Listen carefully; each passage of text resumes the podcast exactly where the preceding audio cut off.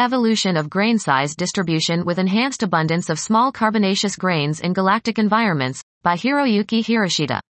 We propose an updated dust evolution model that focuses on the grain size distribution in a galaxy. We treat the galaxy as a one-zone object and include five main processes, stellar dust production, dust destruction in supernova shocks, grain growth by accretion and coagulation, and grain disruption by shattering.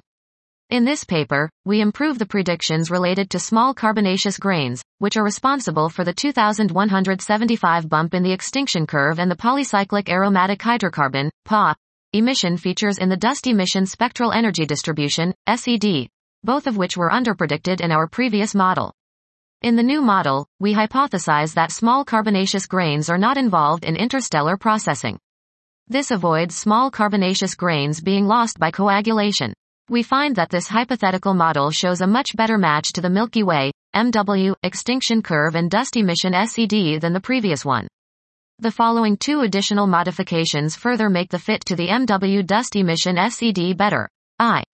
The chemical enrichment model is adjusted to give a nearly solar metallicity in the present epoch, and the fraction of metals available for dust growth is limited to half. E. Aromatization for small carbonaceous grains is efficient so that the aromatic fraction is unity at grain radii is less than or equal to 20. As a consequence of our modeling, we succeed in obtaining a dust evolution model that explains the MW extinction curve and dust emission SED at the same time. This was evolution of grain size distribution with enhanced abundance of small carbonaceous grains in galactic environments by Hiroyuki Hirashita.